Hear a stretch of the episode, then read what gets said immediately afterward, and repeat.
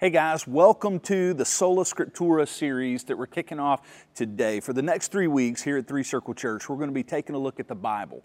And what we're going to call this series really is the idea of bibliology. What that means is like theology is the study of God and ecclesiology is the study of the church. We're going to study the Bible. We're going to learn a little bit about how we got our Bibles, but most importantly, we're going to learn why we should read, trust, and obey the Word of God. Now, what does sola scriptura mean?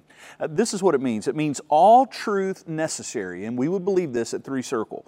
All truth necessary for our salvation and our spiritual life is taught either explicitly or implicitly in the Scriptures. That's what sola scriptura means.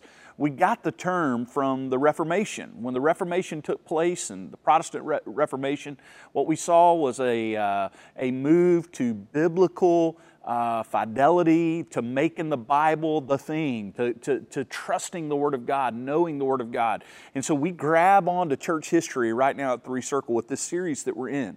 And what I want to do over the next three weeks is I want to convince you that that is true.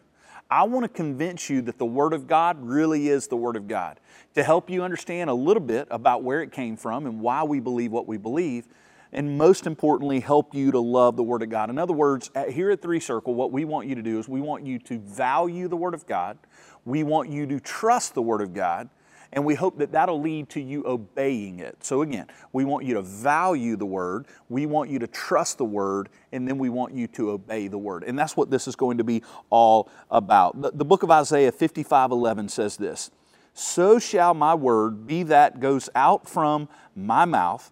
It shall not return to me empty, but it will accomplish that which I purpose and will succeed in the thing for which I sent it. Now, right there, you get some beginning points for what we believe about the Bible. It says here it went out from God's mouth. This is God speaking through his prophet Isaiah about his own word. And he says this about the Word of God, and this is why we hold so dear to it. It says that it never returns a void or empty. It says it always accomplishes what God purposes for it to accomplish. In other words, the Bible works every single time. Now, I'm convinced that most Christians don't read their Bibles very much. And I'm hoping that that'll change for you during and after this series that we're going to spend these next three weeks studying because I want you to love the Word, to study the Word, and do the Word. We want that desperately. But what I understand is if we don't convince you of, of the trustworthiness, the uniqueness, and authority of God's Word, you simply will not do that. So, what we want you to understand is God Himself said that His Word works. Uh, what that means is the Bible changes people, it works every time. If, if married people will follow the Word of God, they have a great marriage.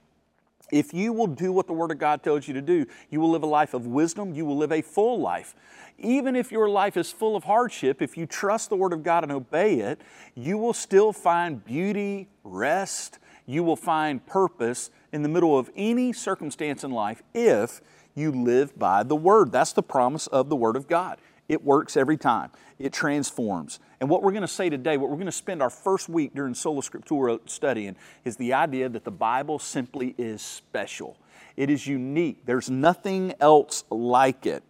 Now, what the Bible does not do is it doesn't hold all truth it holds the truth that God wants you to know. What we mean by that is we're not making a claim, and the Bible never makes this claim, that the only place you can find any truth is in the Bible. So let's get that out of the way right, out of the, right off the bat, okay?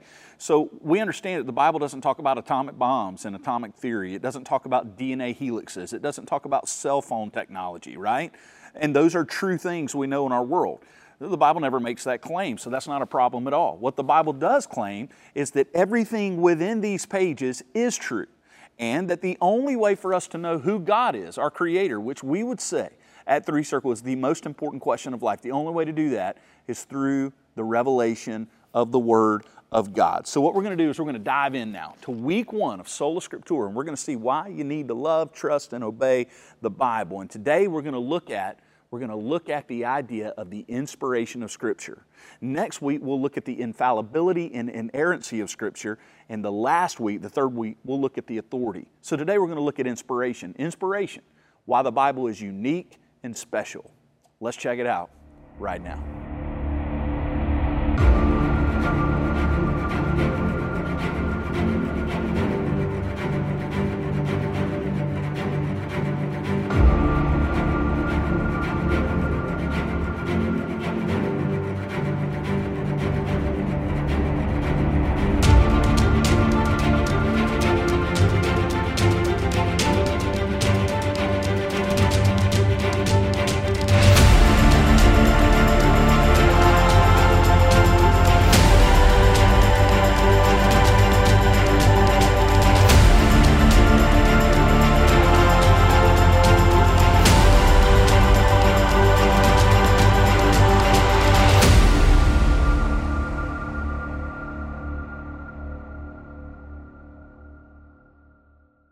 Right, so week one, we're going to look today at why the Bible is special. I want you, by the end of this few moments we're going to spend together, to understand that there is no other book like the Bible. There's never been a book like the Bible. There never will be. The Bible says a lot about itself. So, what I want you to understand today is the claims that we're going to make about the Scriptures, the Scriptures have made about themselves, all right? So, the Bible makes claims that, that simply makes it impossible to just say it's a good book, a good moral book. The Bible claims much more than that. Let's look at another one of these very important verses. And this you could call really a foundational verse for what we believe about the Bible.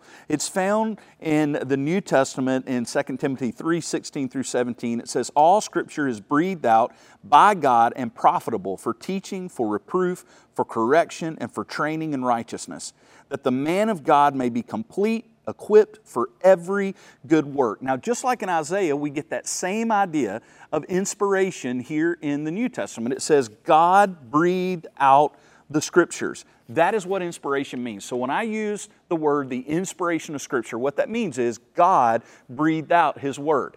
Now, we use that word inspiration a lot in our culture, and I want you to understand that, that we're not talking about the same thing. So, I've seen, I, I love ball, uh, uh, sports, right? And I, I used to be a huge Michael Jordan fan, and his game winning shot in the entire game he played against the Utah Jazz in his final game, in his final championship, we all said that was an inspired performance, right? That was incredible. No other athlete uh, had done something quite like that. It was amazing. Or maybe you've been to a Broadway show uh, and, you, and you walked away going, that was incredible. I can't believe how incredible that was. That was inspired. Or maybe you hear a song and you go, that writer, that musician was inspired. And all of those things, that's fine to use that word in that way. I just want you to know when we say the inspiration of Scripture, that the, the, the Scriptures are inspired, we don't mean that same thing. We don't mean that they're great and, and wonderful. They are those things, but we're talking about a very technical theological term that sets it apart completely. When the Bible says it's a living document, that it's alive, that it does things, that it's a two edged sword, all those things, that comes from this idea of inspiration. Inspiration means God breathed out his word.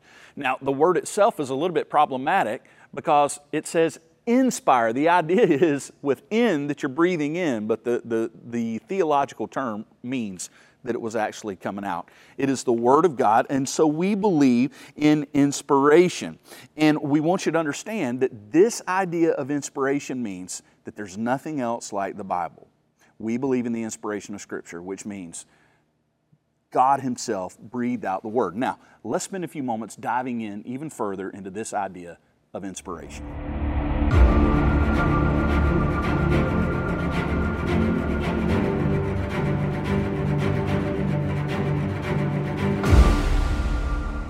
So, when we say the inspiration of Scripture, what we mean is that God Himself superintended by the Spirit, the Holy Spirit, God Himself, superintended over human authors to write down exactly what He wanted written down.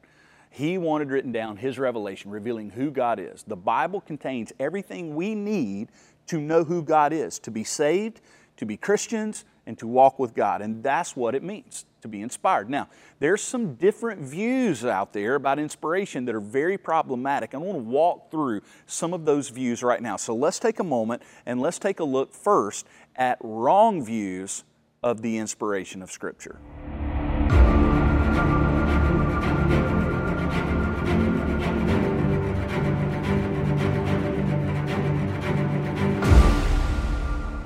All right, let's take a look at some often believed but problematic and simply wrong views of inspiration, okay? These would not be things that we believe at Three Circle. I don't want you to believe them as well, but I want you to be aware of them. The first one is mechanical inspiration.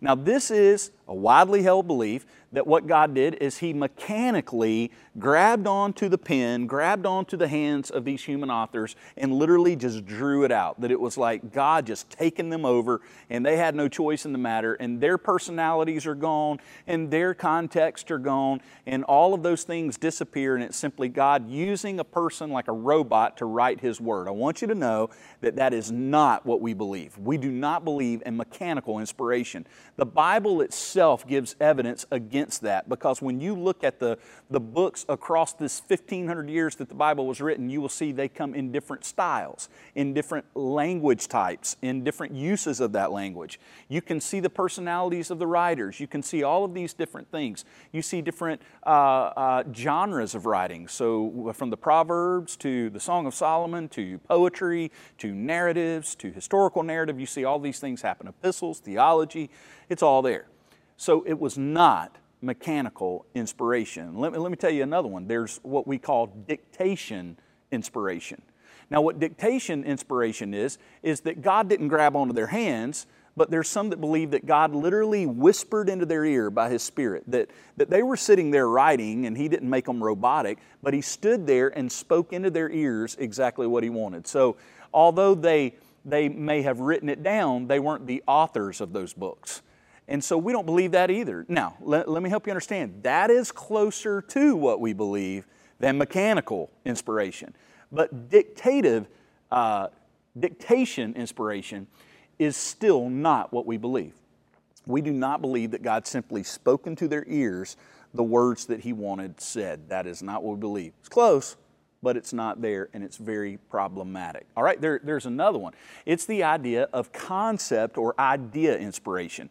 Now, this is one where people have a hard time with the Bible and they don't want to believe that all the Bible is true. So they say, well, what God did is He didn't really give words. It's not the specific words, it's the ideas.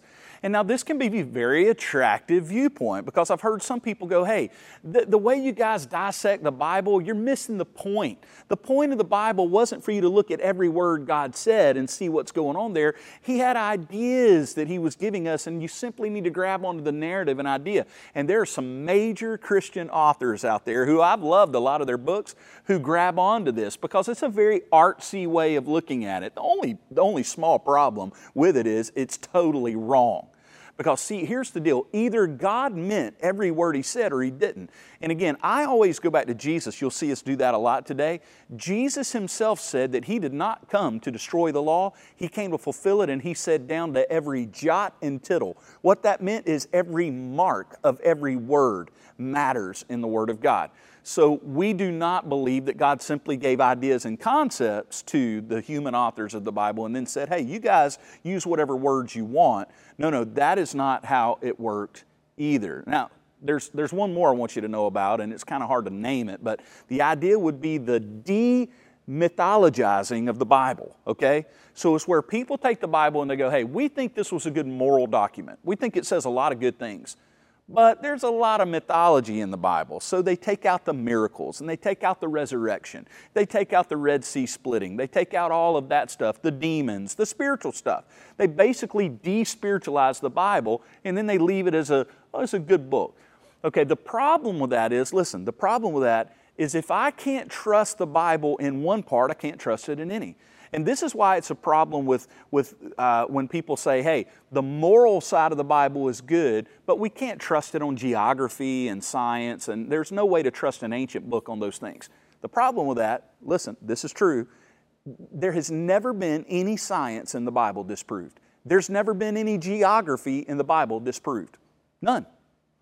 Uh, so you can walk all the way through the Bible and you will find that its claim about itself is true. Everything within those pages is true. Not just the spiritual stuff, not just the moral stuff, also the geography, also the history. It doesn't contain all the history of the world, but the history it does contain is true, and that adds to the trustworthiness of the Bible. So, what I want you to understand today, when we look at the views of inspiration, none of those views would be what we consider the biblical view of inspiration. So, with all that in mind, what do we believe about inspiration? I'll tell you that right now.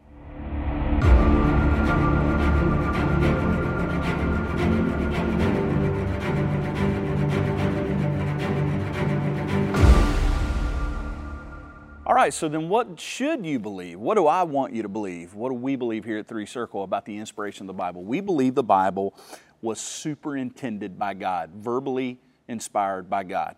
And we believe that the original documents, when they were written down, were originally fully verbally inspired by God. That's important for us to understand.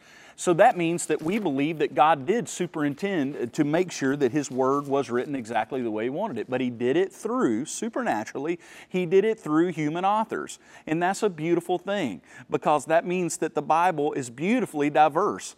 It is unified like no other document ever has been, but it is also beautiful, beautifully diverse in style and personality which is all the more astounding. There simply is no other document like the Bible ever. It, there never has been, and there never will be anything like the Bible. The Bible is fully inspired. Jesus believed this, by the way. So if you wonder, well, what did Jesus believe about the Bible? It's real clear. First of all, as I quoted earlier, Jesus believed the Old Testament, preached from the Old Testament, and then he also uh, told us, hey, there's going to be more. And the New Testament came along. And what did he believe about the Bible? Matthew 19, 4, 5, uh, 4 through 5 gives us an idea.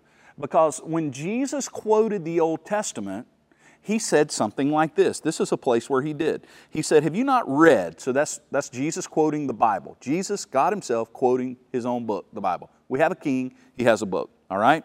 He says, Have you not read that He who created them from the beginning made them male and female? And he said, so he's saying God said, Therefore a man shall leave his father and his mother and hold fast to his wife, and the two shall become one flesh. Now that is interesting. Jesus is quoting scripture, and if you go back to the Old Testament, it's actually not God who said that. Who said that? Moses did. Moses is the one who wrote that down and said that. So what we see here is that Jesus is teaching us inspiration in the way he quotes the scriptures. Jesus is saying that what Moses wrote down in the Old Testament that he's now quoting, which would have been a very well known and memorized piece of scripture to the audience he was speaking to, he's saying, Moses didn't say this, God said it through him. There's an interchangeable nature there. This is where we see that Jesus himself believed in inspiration. An even more astounding place is in Mark chapter 12, verse 36 through 37. Jesus quotes scripture and he says this David himself in the Holy Spirit declared. So Jesus is about to quote Psalms, but he tells you the idea of inspiration. Look what he says again. David himself in the Holy Spirit declared. And then he quotes Psalm 110 and 1. The Lord said to my Lord, Sit at my right hand until I put your enemies under my feet. Now, what I want to, I just want you to understand is we believe this is a special book, and Jesus did too. And Jesus actually believed in the inspiration that we're trying to teach you today. That God used human authors in their humanity, preserving their humanity, preserving who they were, preserving their personalities. That was a part of the deal. And what Jesus says here is David, being fully himself, was also in the Holy Spirit, and he declared the Word of God. That is inspiration at its finest. And that's Jesus himself. So let's say today, G- Jesus for a moment is our seminary teacher, right? And he's teaching us inspiration by telling us this is exactly how it works. So, with all of that in mind, what we come to is this conclusion that the Bible is unique and special because it is fully inspired. Now, I want to take just a few moments and tell you some other reasons, along with inspiration, why this book is like no other, and we should deeply love and cherish it and value it.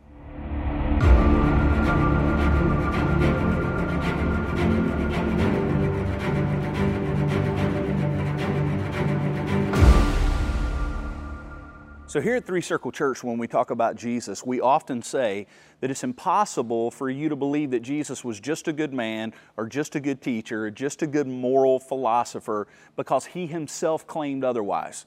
So, because Jesus over and over again claimed to be God and claimed to be the Messiah and claimed to be the King of the universe, and among many other things, he simply made outlandish claims about himself that if they were not true, then he was a liar, he made stuff up, or, or crazy, or evil, whatever you want to call it. But one thing's for sure, he should not be trusted if he wasn't telling the truth.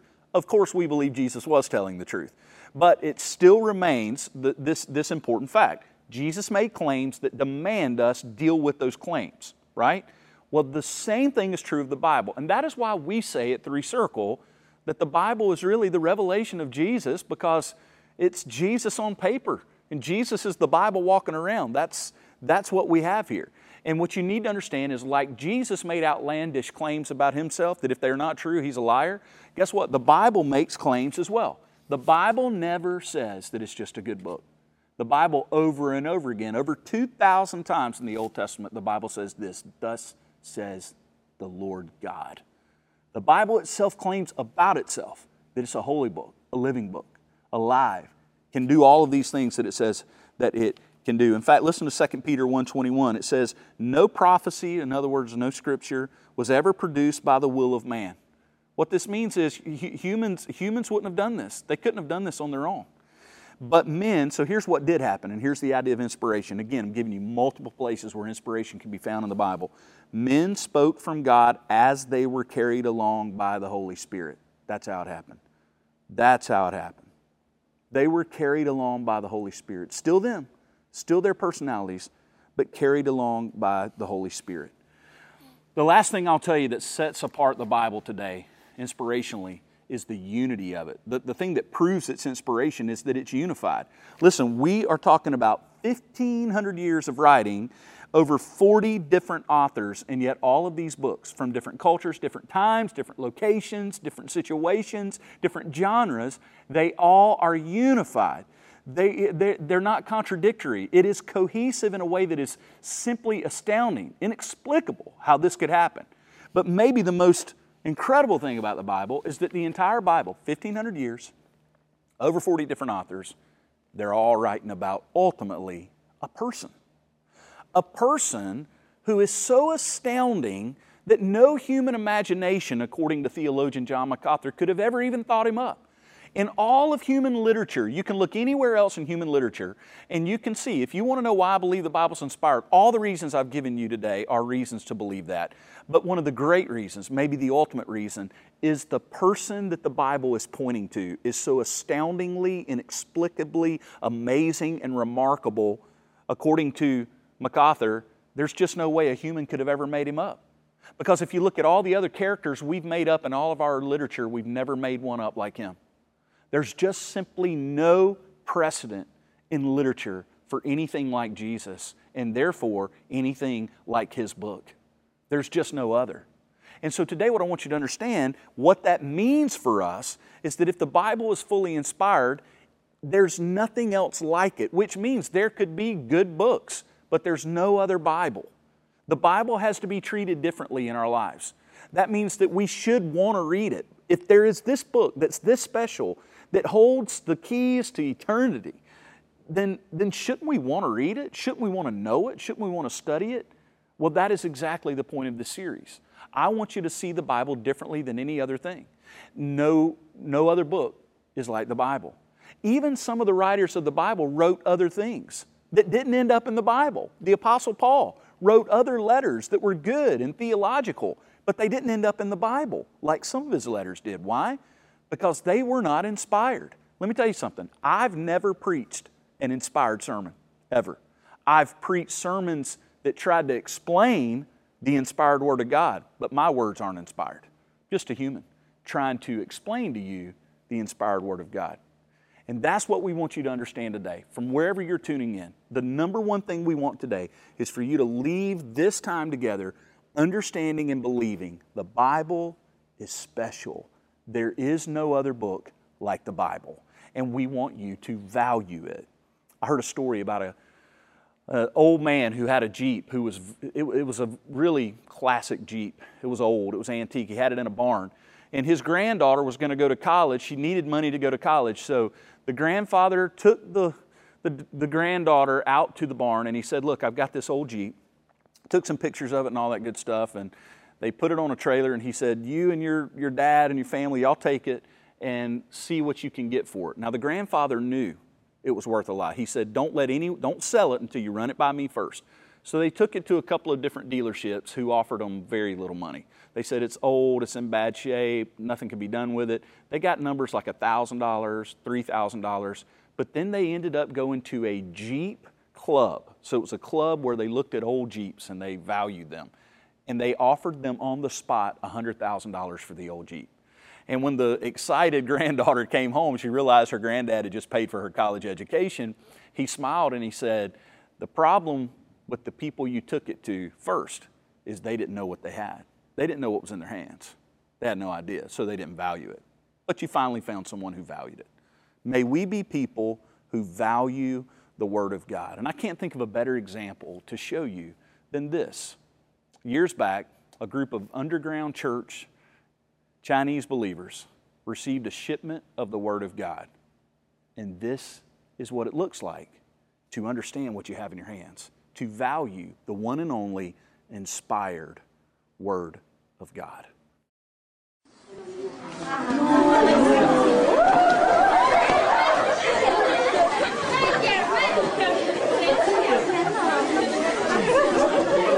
谢主了，感谢主。